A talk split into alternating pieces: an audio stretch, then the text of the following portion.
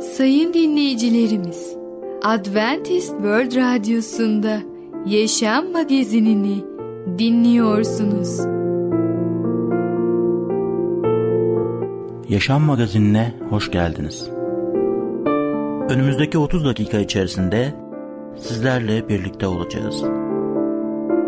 Bugünkü programımızda yer vereceğimiz konular Fırtınada uyumak, ödül töreni, babanın kişisel hayatında tutarlılık.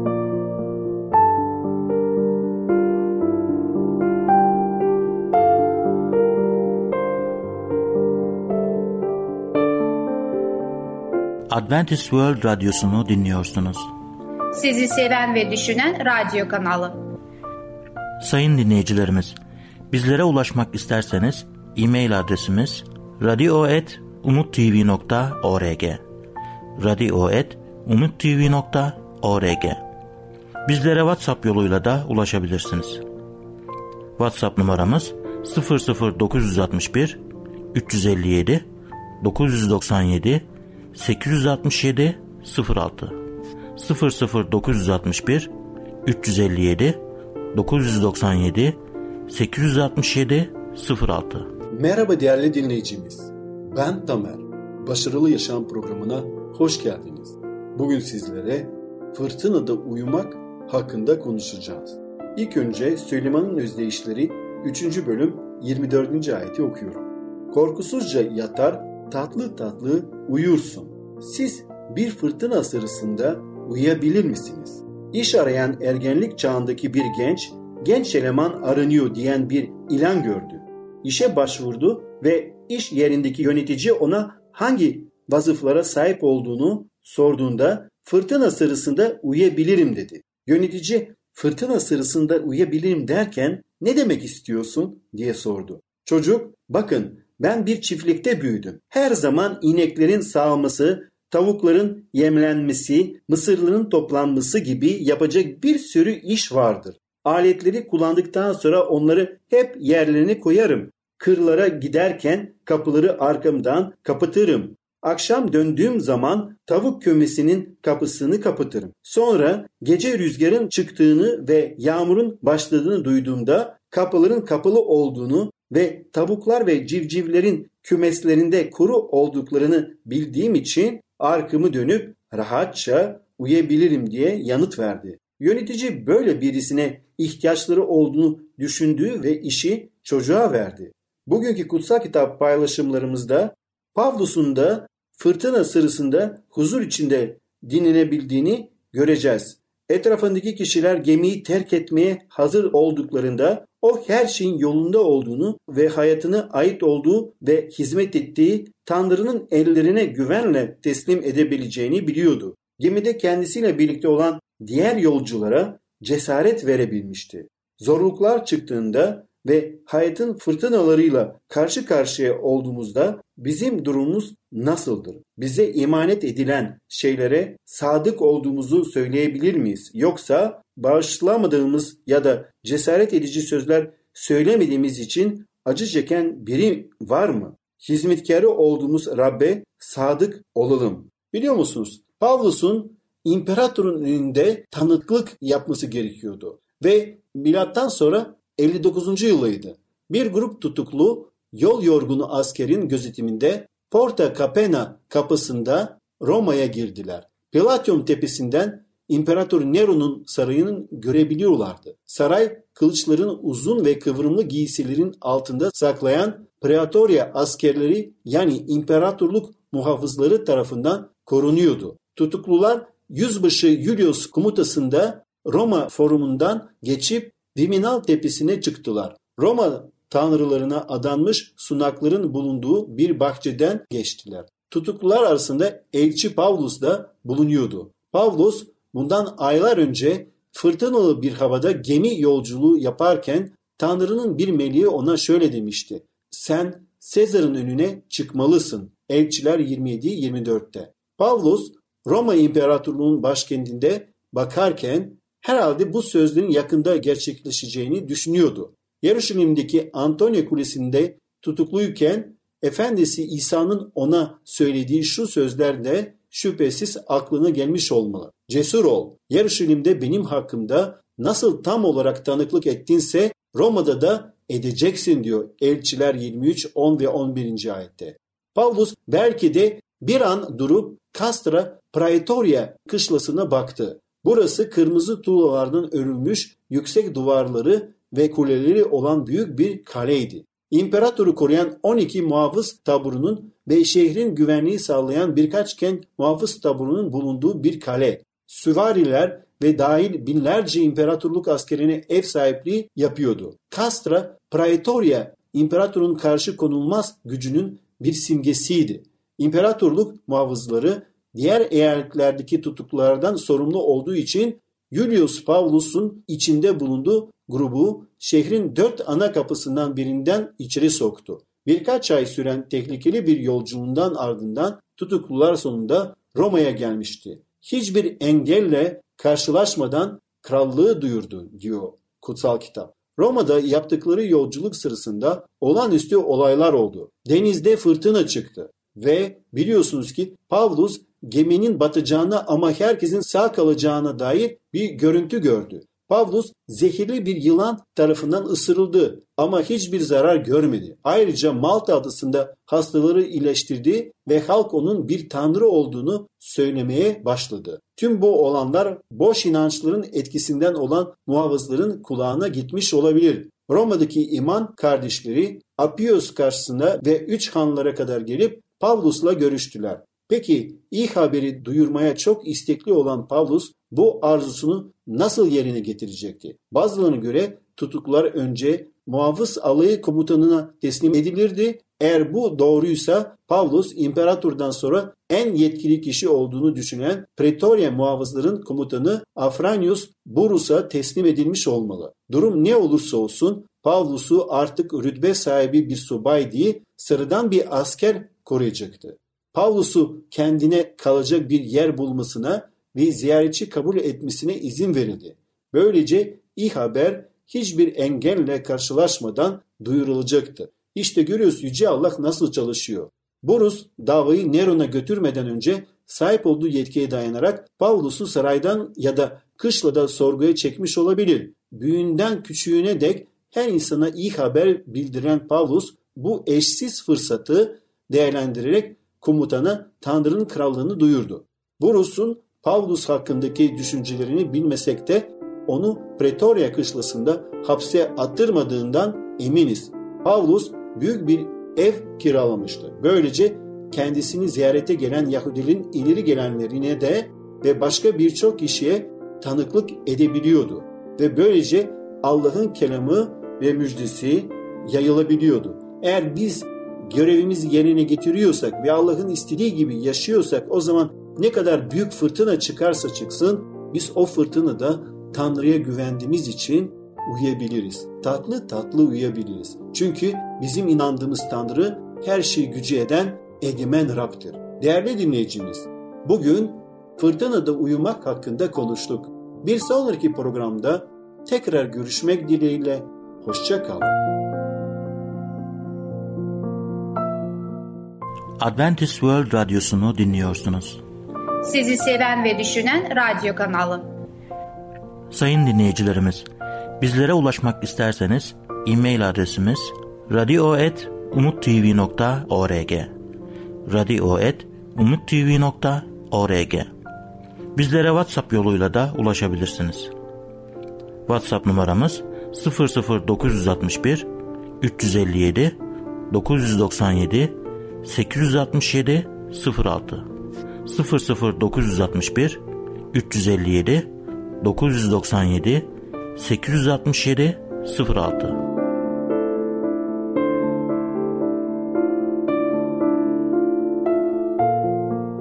Merhaba çocuklar, ben Fidan. Küçüklerin Dünyası adlı programımıza hoş geldiniz. Bugün sizlerle ödül töreni adlı öykümüzü işleyeceğiz. Hazır mıyız? Ödül töreni. Bugün yılın en büyük ödül töreni yapıldı. Öğleden sonra saat 2'de o dev tiyatro binası hınca hınç dolmuştu. Başta belediye başkanı olmak üzere bölgenin ileri gelen yöneticileri, öğretmenleri, iş sahipleri, işçiler, bütün öğrenci velileri ve öğrenciler oradaydı. Herkes bayrama gelmiş gibi en güzel elbiselerini giymişti. Onca sıkışıklığa rağmen kimse halinden şikayetçi değildi. Tiyatro sahnesi rengarenk süslenmişti.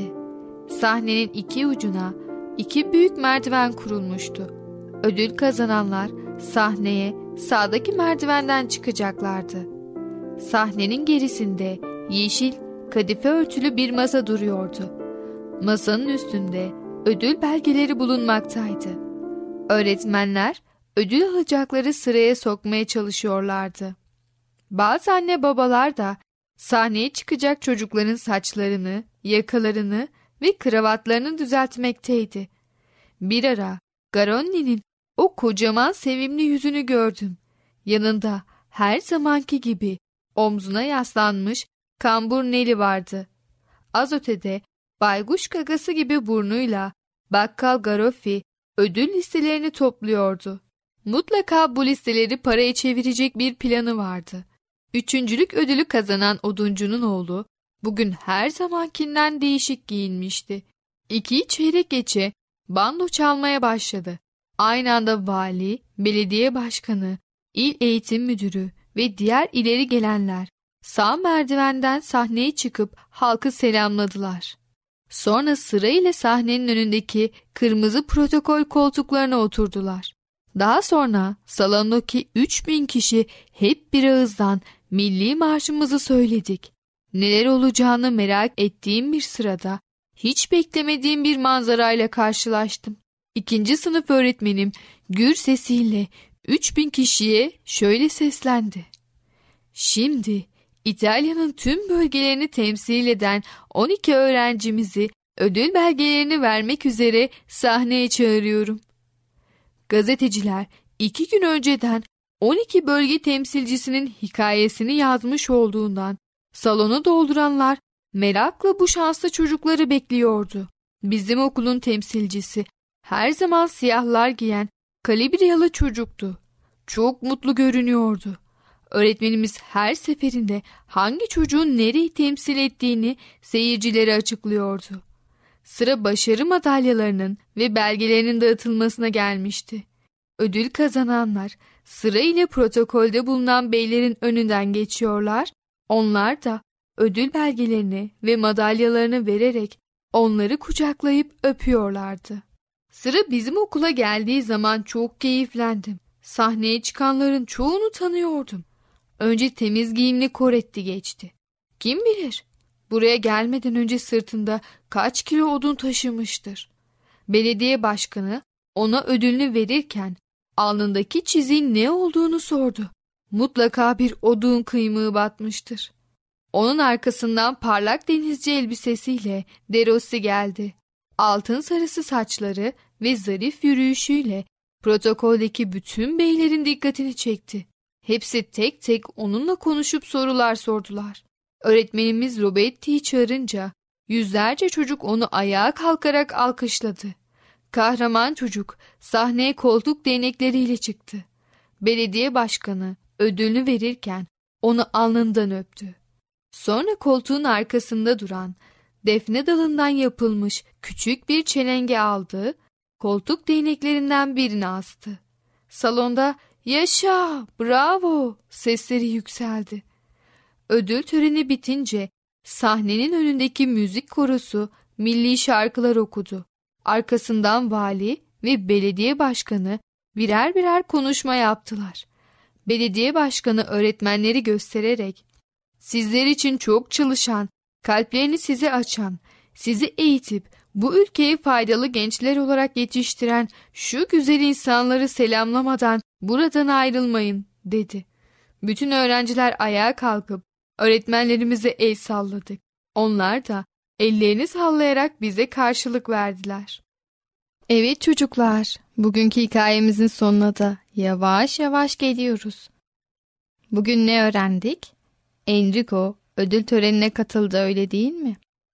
Bizim de okullarımızda çeşitli ödül törenleri oluyor öyle değil mi? Sizler de güzel ödüller alıp ailenizi sevindirdiniz mi? Bence şimdiye kadar almadıysanız Enrico'nun hikayesinden sonra gayretle çalışıp bir ödül almak için çalışabilirsiniz. Ailelerin ne kadar mutlu olduğunu gördünüz. Sadece aileler değil, öğretmenler de çok mutlu oldu. Evet çocuklar, sizler başarılı olursanız hem aileniz, hem öğretmeniniz, hem de etrafınızdaki arkadaşlarınız hepsi sizinle beraber mutlu olacak. Bu yüzden evet ders çalışmak çok sıkıcı gelse de biraz gayretle bence bunu başarabiliriz. Zorlukla ders çalışan arkadaşlarımızı düşünüp bizler rahat rahat evlerimizde kolayca ders çalışmayı öğrenebilmeliyiz. Sadece ödül değil, daha başka şeyler de öğrendik. Arkadaşını kurtaran çocuk da ödül aldı değil mi? Evet çocuklar, biz de arkadaşlarımız için iyilik yapmalıyız. Onları gerektiğinde zor durumlardan kurtarmalıyız. Bunu ödül almak için değil tabii ki. Öncelikle arkadaşımız, sonra da kendimiz için yapmalıyız. Böylelikle hem toplumun, hem ailemizin, hem de herkesin beğenisini kazanmış, güzel çocuklar olmuş oluruz. Evet çocuklar, bugünlük konumuz bu kadar. Bir sonraki programımızda görüşene kadar kendinize çok iyi bakın ve çocukça kalın.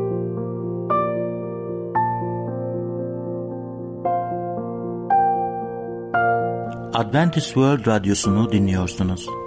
Sizi seven ve düşünen radyo kanalı.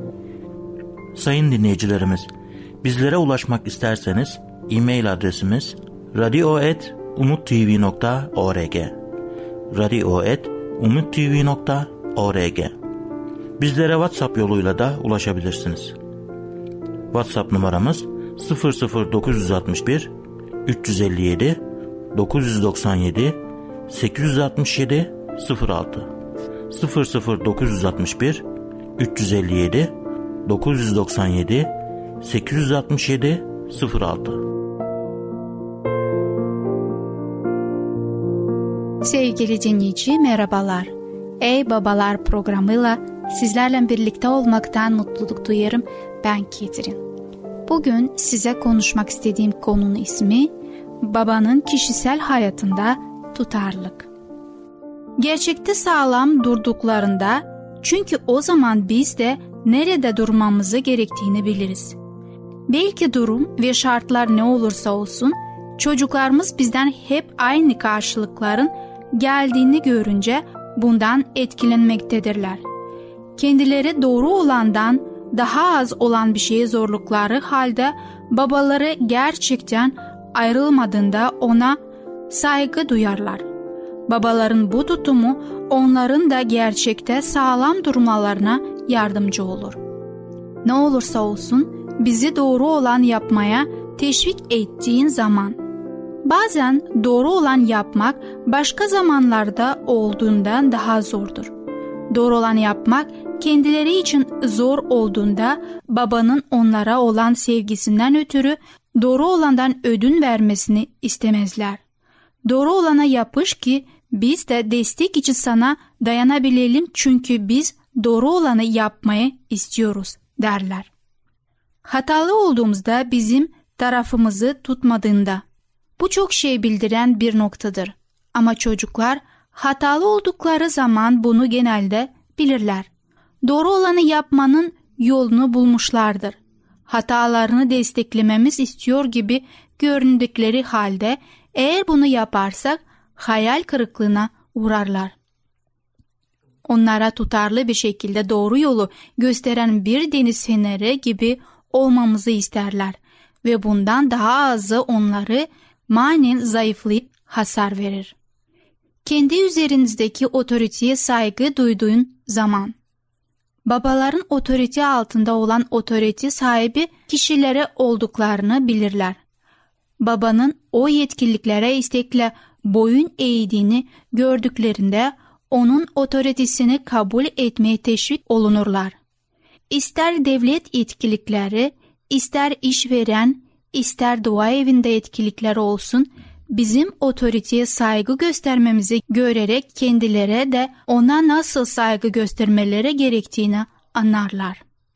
Ruh hallerini kontrol altında tuttuğun zaman bir şeyi bir gün yapmamıza izin verip ertesi günü yapmamıza izin vermezlik yapma.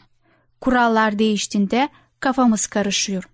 Çocuklarımız bizi her gün nerede bulacaklarını bilmek ve bunun her zaman aynı yer olmasını isterler. Böyle olması onları hem bize zorlama konusunda yaratmaktan, ayartılmaktan hem de iyi bir ruh haline olduğumuzda bizden yararlanmaktan korur.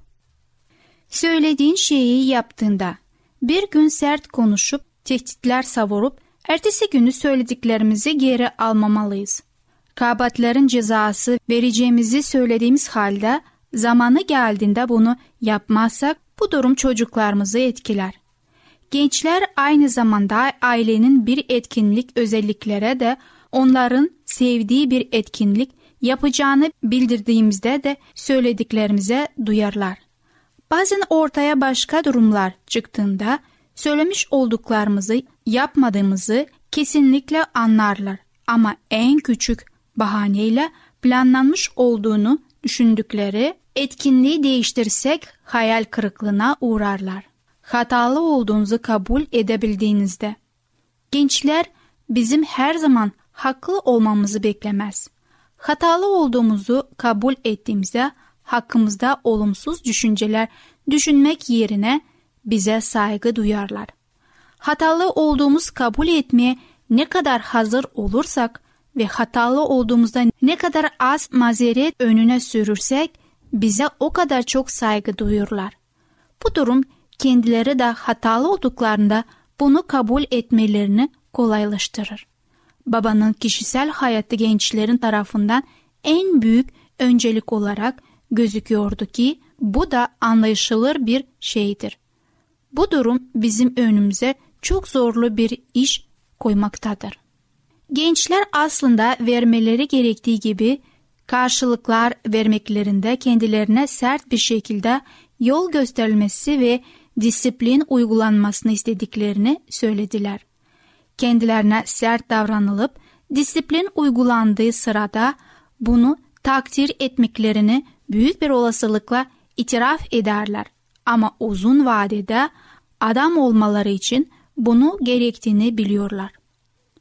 Sağlam ol, tehdit etme, sözünü yerine getir. Eğer fazla uzun bir süre boyunca hiçbir şey yapmadan konuşursak, her şey üst sınırlarına kadar zorlamaya ayartırlar. Çocuklarımızın doğru olan bildiğimizde ve buna göre yol gösterdiğimizde bizden bekledikleri şart ve düzeltmeleri kesinlikle yerine getireceğimizi bilmeleri sağlamalıyız. Küçükken bize mutlaka disiplin uygulayan, bazı gençler çocukken kendilerine çok fazla müsabaka gösterildiğinde düşünüyordu ve hiçbiri de bunu takdir etmiyordu. Çocuklar büyürken bunlar onların bir parçası olana kadar pes edilip kendilerine söylenenlerle yerine getirilmeli öğretilmediyse büyüdüklerinde bunu gerçekleştirmeleri onlar için daha zor olmuştur. Büyüdüğümüzde bizden korkmayın. Gençler kendilerinden epey eminmiş ve istediklerini yapmaya kararlıymış gibi hareket edebilirler. Ama genelde durum böyle değildir. Kuralları kesin bir şekilde bildirerek sonuçlarını uygulamaktan kaçınmayın. Bazı sorular sorularsa ya da anlamıyor gibi görünürlerse geri çekilmemiz gerekmez. Bazen hareketleriyle gösterdiklerinden daha iyi bir şekilde anlarlar ve gösterdiklerinden farklı şeyler hissederler. Sağlam durun sonunda dediğinize geleceklerdir. Sevgili dinleyicimiz, babanın ne kadar disiplinli ve tutarlı olmasını bugün sizlerle öğrenmiş olduk.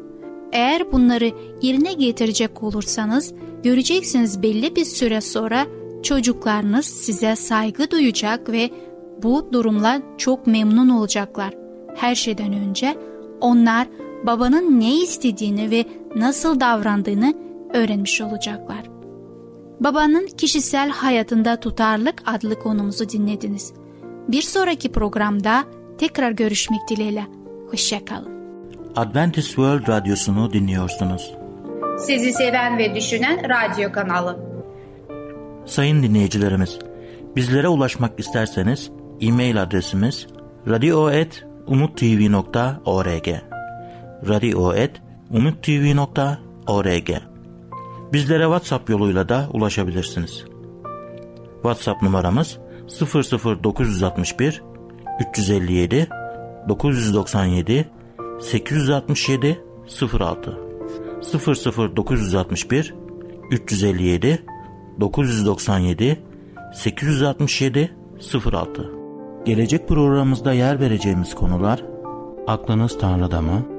Eski bir gelenek ile bir yenilik Babanın disiplinde tutarlı olması Yaşam Magazini adlı programımızı pazartesi, çarşamba ve cuma günleri aynı saatte dinleyebilirsiniz.